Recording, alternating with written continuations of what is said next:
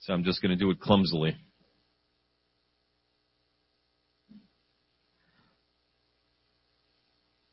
This might be considered a continuation of our series on covenants. But for the next several weeks, we're going to focus on this present covenant, the new covenant.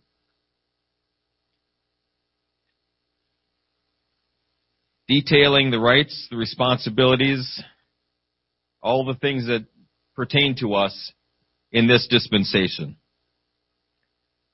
Amen. Jeremiah chapter 31 verses 31 through 33 says this, Behold, the days come, saith the Lord, that I will make a new covenant with the house of Israel and with the house of Judah not according to the covenant that I made with their fathers in the day that I took them by the hand to bring them out of the land of Egypt, which my covenant they break, although I was an husband unto them, saith the Lord. But this shall be the covenant that I will make with the house of Israel. After those days, saith the Lord, I will put my law in their inward parts, and write it in their hearts, and will be their God, and they shall be my people. Amen. Thank you for standing. You can be seated.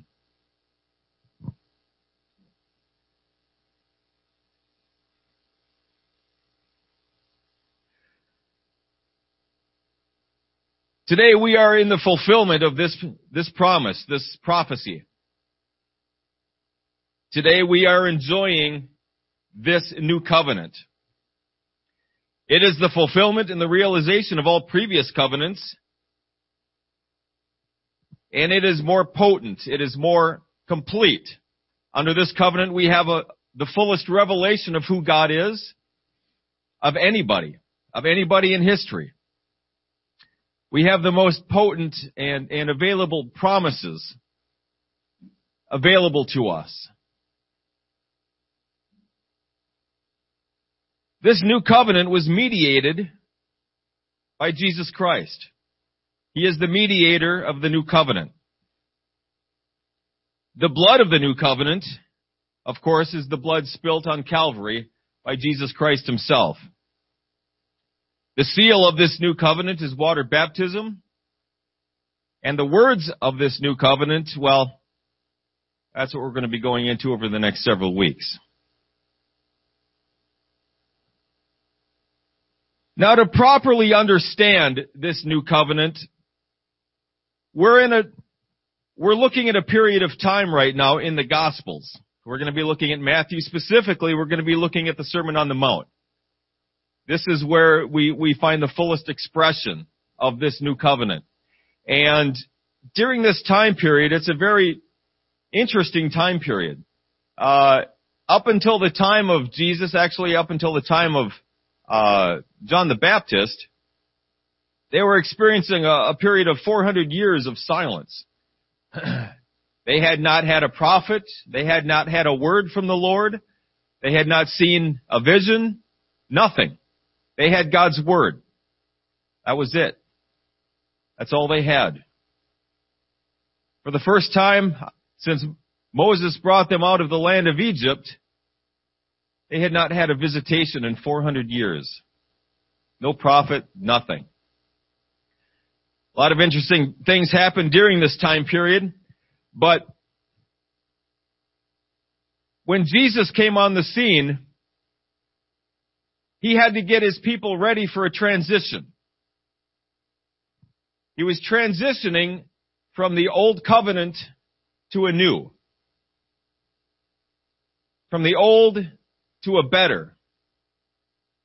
And so, in the Gospels, we find various aspects of that, that transitioning period. Uh, in the book of Matthew, Matthew was written between AD 60 and 70. In this, he's presented as the son of David, the king of the Jews. And everything in Matthew's narrative kind of revolves around this. That he is the king of the Jews. That he is the Messiah. That he is the, the prophesied one that was to come.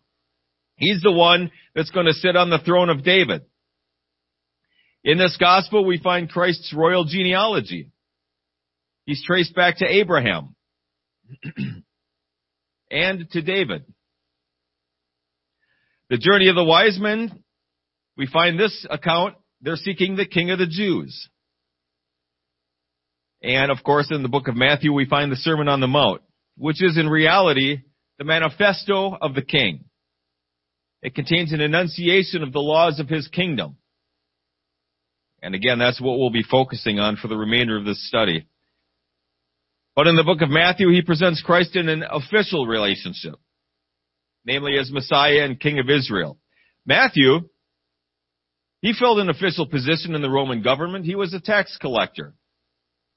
And as a tax, tax collector, he enjoyed the love and the adoration of the Jews. They adored him. Not really. No, he was probably qualified as anybody to relate to us how that Jesus was hated without a cause and despised and rejected by his own nation. He understood this, at least in type. Mark. The book of Mark was written around AD 60. In this, he's depicted, Jesus Christ is depicted as the servant of Jehovah. The one, though God himself, he became a servant and made himself of no reputation. In this gospel, we find absolutely no genealogy. Christ is introduced to us at the beginning of his public ministry and there's no mention of his life before that. In the book of Mark, we find more miracles, more acts of service, more ministry taking place than in any other gospel. Now Mark was not an apostle, but he was a servant of one. He was therefore perhaps qualified to write about Jesus Christ as a servant. The book of Luke was written at about the same time as the Gospel of Matthew, AD 60 to 70. In this, Christ is set forth as the Son of Man, as connected with but contrasted from the sons of men. Now Luke takes a excuse me takes a little bit different slant on this. His genealogy is traced all the way back to Adam, not just to Abraham. Jesus is seen frequently in prayer. Angels are seen ministering to Jesus instead of being commanded by him as they are in the book of Matthew. Now Luke was a physician, and it's possible that he wasn't a Jew at all, but actually a Gentile. If that's true, he would have been uniquely qualified as a physician to narrate to us the virgin birth. To reveal unto us completely, most completely, the fallen and depraved state of human nature, being a Gentile. His gospel is more international in scope, referring to Jesus as the Son of Man and not the Son of David. Again, being traced all the way back to Adam and not to Abraham. He's presented as the Savior of all mankind, as relating to the entire world and not just the Jewish nation. In the book of John, this one is unique from the previous three. The other three are, are generally known as the Synoptic Gospels. This Gospel was written between AD 90 and 100, much later than the other Gospels. In this Gospel, Christ is revealed as the Son of God. And everything in this fourth Gospel is made to illustrate and demonstrate this divine relationship. In John's Gospel, we find uh, in the opening verse, it carries us all the way back before time and reveals to us Jesus as the Word that was in the beginning and that he is indeed God. We get his divine titles such as the only begotten of the Father, the Lamb of God, the light of the world. Those are found in the book of John. We're told in the book of John that prayer should be made in his name. We're told here that the Holy Ghost is sent by him, by Jesus Christ. John was a man gifted with unusual spiritual discernment. He had perhaps the most intimate relationship with Jesus of all the disciples. He was the disciple whom Jesus loved. He saw and presented to us the spiritual connection, namely that Jesus was God. Okay, so these are, this is a brief overview of the Gospels in general. If we do a little bit deeper dive into the book of Matthew, again, Matthew's Gospel breaks 400 years of silence. No angelic visitations, no prophets spake for Jehovah, no divine help on the behalf of Israel. All they had was God's word. Now, they got to this place because from the time of the Exodus up until the time of the uh, carrying away into Babylon, into Assyria, they struggled with idolatry. They struggled with faithlessness to God. And the book of Judges is, I mean, it's, it's, it's kind of a byword now. It's, you know, the, the roller coaster of serving God, not serving God, repenting, coming back to God, losing out with God, judgment, coming back to God, repentance. You know, it's, it's just a, a, a vicious cycle. And, uh, it's one we're not exempt from. We look back at our own lives, we can probably see a very similar pattern. But from the time of the Exodus all the way till the time that uh, they were taken out of Israel, the promised land, they struggled with this. And then, after a period of time, they were allowed to come back. A remnant came back. They rebuilt the walls of Jerusalem. They rebuilt the temple under Zerubbabel. And they were cured. They were cured of idolatry. They never struggled with it again. It only took that. Of course, they ended up struggling with other things afterward. But so at this point, they kind of, they kind of almost went to the other side of the road, the other ditch. Instead of struggling with idolatry, they struggled with legalism. In any case, this is where the, the Gospels find us. The book of Matthew is the first book that we read about in what we call in the Bible the New Testament. It's not really the New Testament until the book of Acts, really. But uh, we do call the Gospels the New Testament. It's a connecting link between the Testaments. And Matthew shows the Messiah appealing to and dealing with his Old Testament people. We see Jesus all the time reaching out to his people. Matthew's gospel is a dispensational gospel. It shows us Christ offered to the Jews and the consequences of their rejection of Him. God actually set Israel aside for a period of time and called him out a people of the Gentiles.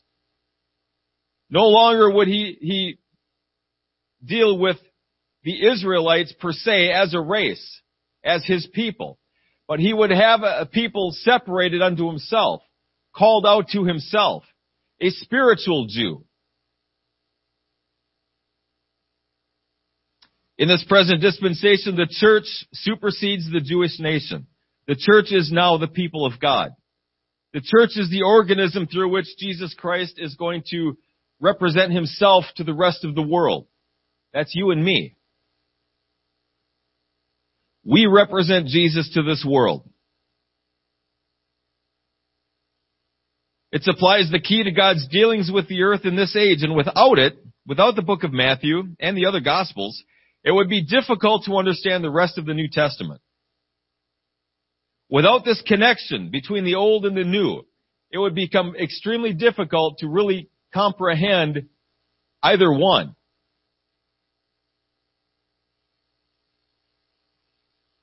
The Sermon on the Mount was delivered on a mountain. Most believe it to be Mount Eremos, also known as the Mount of Beatitudes. It's symbolic of Christ ascending to his throne, allowing him to teach from a position of authority. The Sermon on the Mount sets forth the manifesto of the king. It contains the constitution, if you will, of his kingdom. It defines the character of those who would enter into it. It tells the experiences through which they pass while being fitted for that kingdom. And it enunciates the laws which are to govern their conduct. The authority of the king is evidenced by his saying, I say unto you, repeated no less than 14 times in this sermon. We're going to mention later that His authority is also demonstrated because at the end of the sermon, at the end of the chapter 7 of Matthew, we read that the people marveled. They were amazed because he spoke with one as having authority and not as the scribes. There was a reason for that. When the scribes taught, they taught what God said. They would read a scripture, God saith, thus saith the Lord. This is the word of the Lord. And that's all you and I could do. But Jesus, He said, I say unto you. He didn't say this is what God is saying. He said this is what I'm saying. Because He is God. He is the King. And so He was able to speak with that kind of authority. And it was, it was manifest in His message. It was manifest in the ears of the people that were there that day. That He spoke with that kind of authority. Not just the authority of a man, but with the authority of God. Very much like Moses receiving the law in Mount Sinai, God is giving his kingdom laws to us. The accounts are very similar. Man ascending Mount Sinai to receive the law from God. The people ascending Mount Eremos to receive the law from God. It was issued from God and it was received by man. Once again, like all covenants, God writes them, God issues them, and we receive them or reject them as is. God here was instituting a new covenant between God and man. This sermon emphasizes the internal qualities of living for God, while the Pharisees were only interested in the external. Again, like we read in Jeremiah, it, he points to a time when his laws will be internalized and spiritual in nature. This is why this covenant, one reason why this covenant is so powerful. We can internalize the law. And that does, that doesn't just mean we're memorizing scripture. Although we ought to. We need to. But what that means is we have the ability to obey. The law is in here. It's not being enforced externally anymore. And so, when God writes His laws in my heart, He's giving me, it's, it's coming from inside of me now. A desire to please God. A desire to submit to the laws of God. To do those things that are right and good in His sight.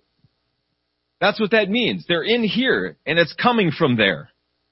It's coming from my heart. It's coming, the desire to live for God is coming from within. It points to a time when we'll be given the power to live righteously. And that is so huge. Because we're going to see that these laws, this, this manifesto that he's presenting to us is much higher in nature. The standards are much higher. In fact, the standards are perfection.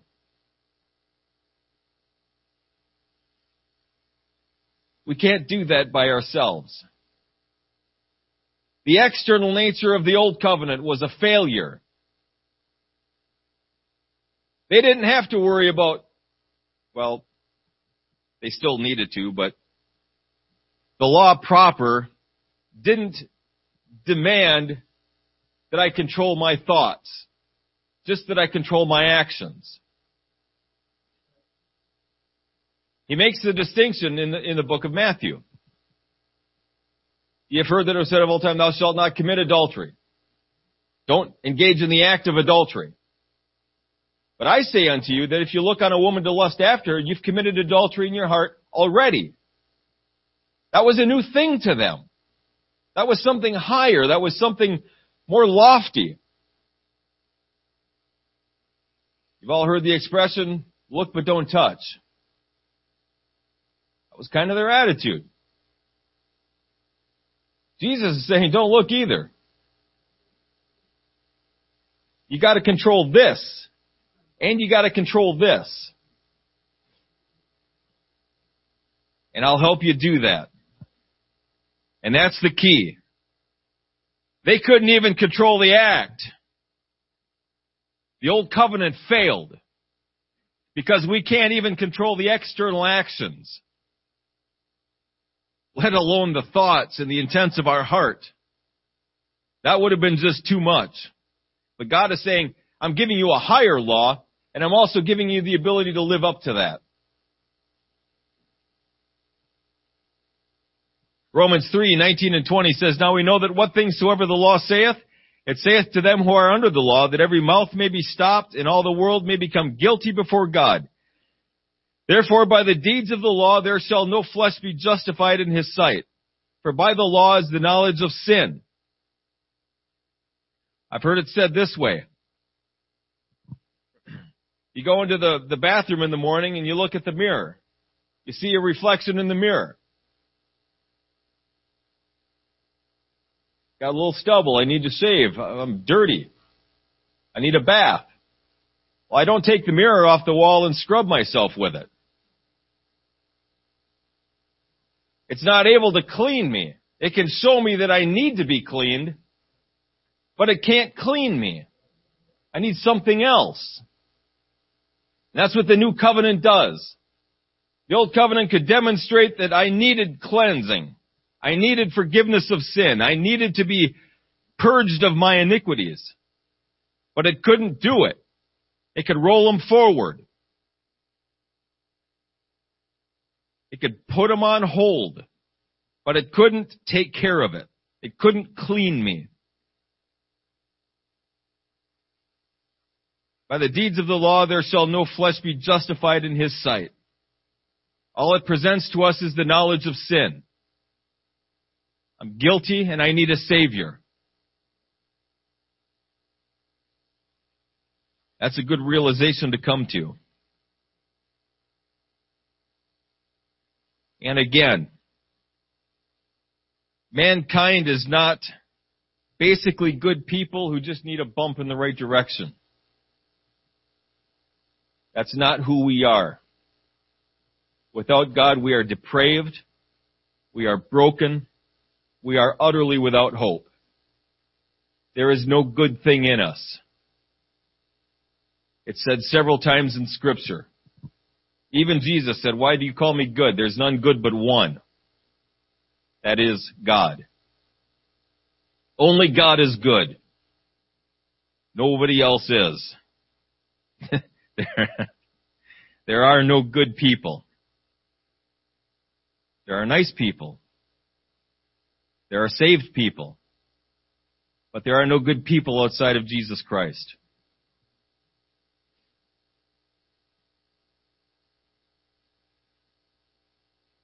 If we understood, if we could get an accurate depiction of who I am without God, the degeneracy that exists in my heart, in my fallen nature, the depravity that I'm capable of, if put in the right circumstance. We look at some people and we, we look down on them, we judge them. The only reason we're not there is because we haven't been put in similar circumstances. if we were, we would react similarly because we're fallen human beings. We ought not look down on people.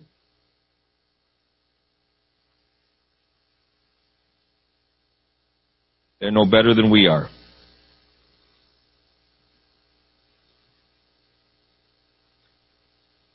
But if we could get an accurate depiction of, of who we are without God, we would understand what a miracle salvation really is what Jesus really picked us up from, how far He brought us. When He calls us to Himself, He calls us out of the miry clay. We are a long way from Jesus Christ when He calls us. A long way. And it is an absolute miracle that He brings us to Himself. Hebrews 10, 16 and 17 says, This is the covenant that I will make with them after those days, saith the Lord. I will put my laws into their hearts, and in their minds will I write them, and their sins and iniquities will I remember no more. Amen. And that is the day that we're living in right now. This new covenant is so far superior. All of the previous covenants that, that we've studied, the Adamic, the Noahic, the Abrahamic, the Mosaic, the Davidic, all of these covenants are a progressive realization of the plan of salvation that we experience today. Nowhere else in history has God been able to dwell in us. No other time period. That veil was always present. That thick veil was always separating us from a holy and a righteous God. It had to because of our sins. They were rolled away, they were rolled forward a year, but they were still present. They were still there in existence. The debt of it still had to be paid. We still owed God everything. Because of that, we couldn't experience God the way He wanted us to. The way we did in the garden. When we walked with Him in the cool of the day. But today, there is no veil. There is no gulf of sin separating us. At least there doesn't have to be. There doesn't have to be. God paid for that. It's done. It's taken care of. All we have to do is appropriate that. All we have to do is submit to Him in obedience. Obedient faith to the plan of salvation. That's all we have to do. And it's taken care of. The debt is paid. And we have a full relationship, a complete relationship with Jesus Christ. All of the resources of heaven are at our disposal. God himself stands ready to, to help and to, to minister, to heal, to save, to deliver, to restore. Whatever we have need of.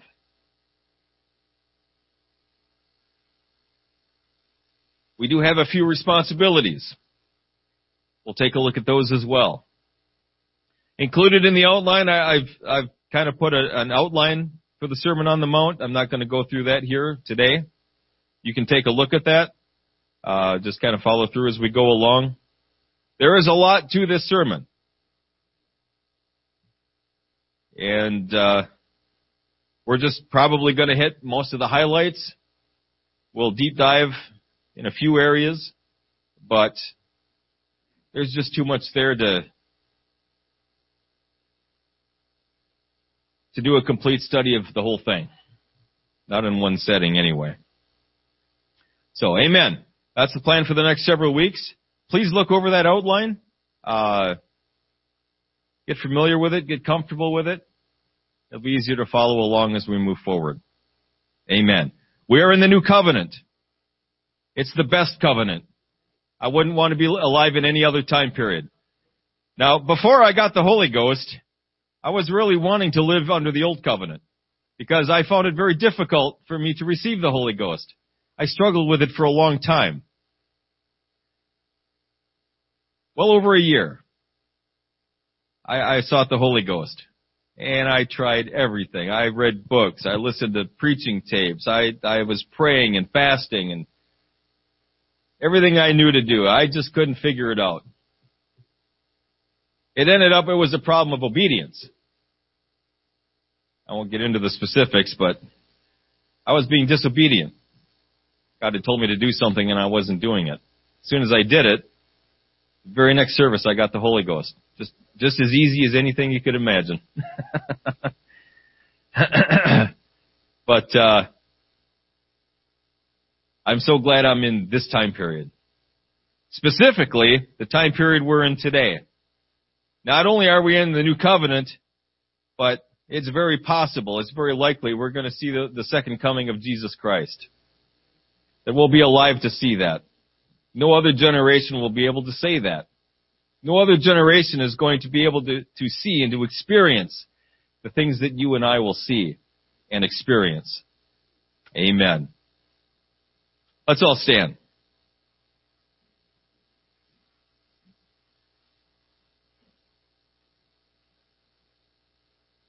Lord Jesus, we give glory and honor unto you this morning. Thank you.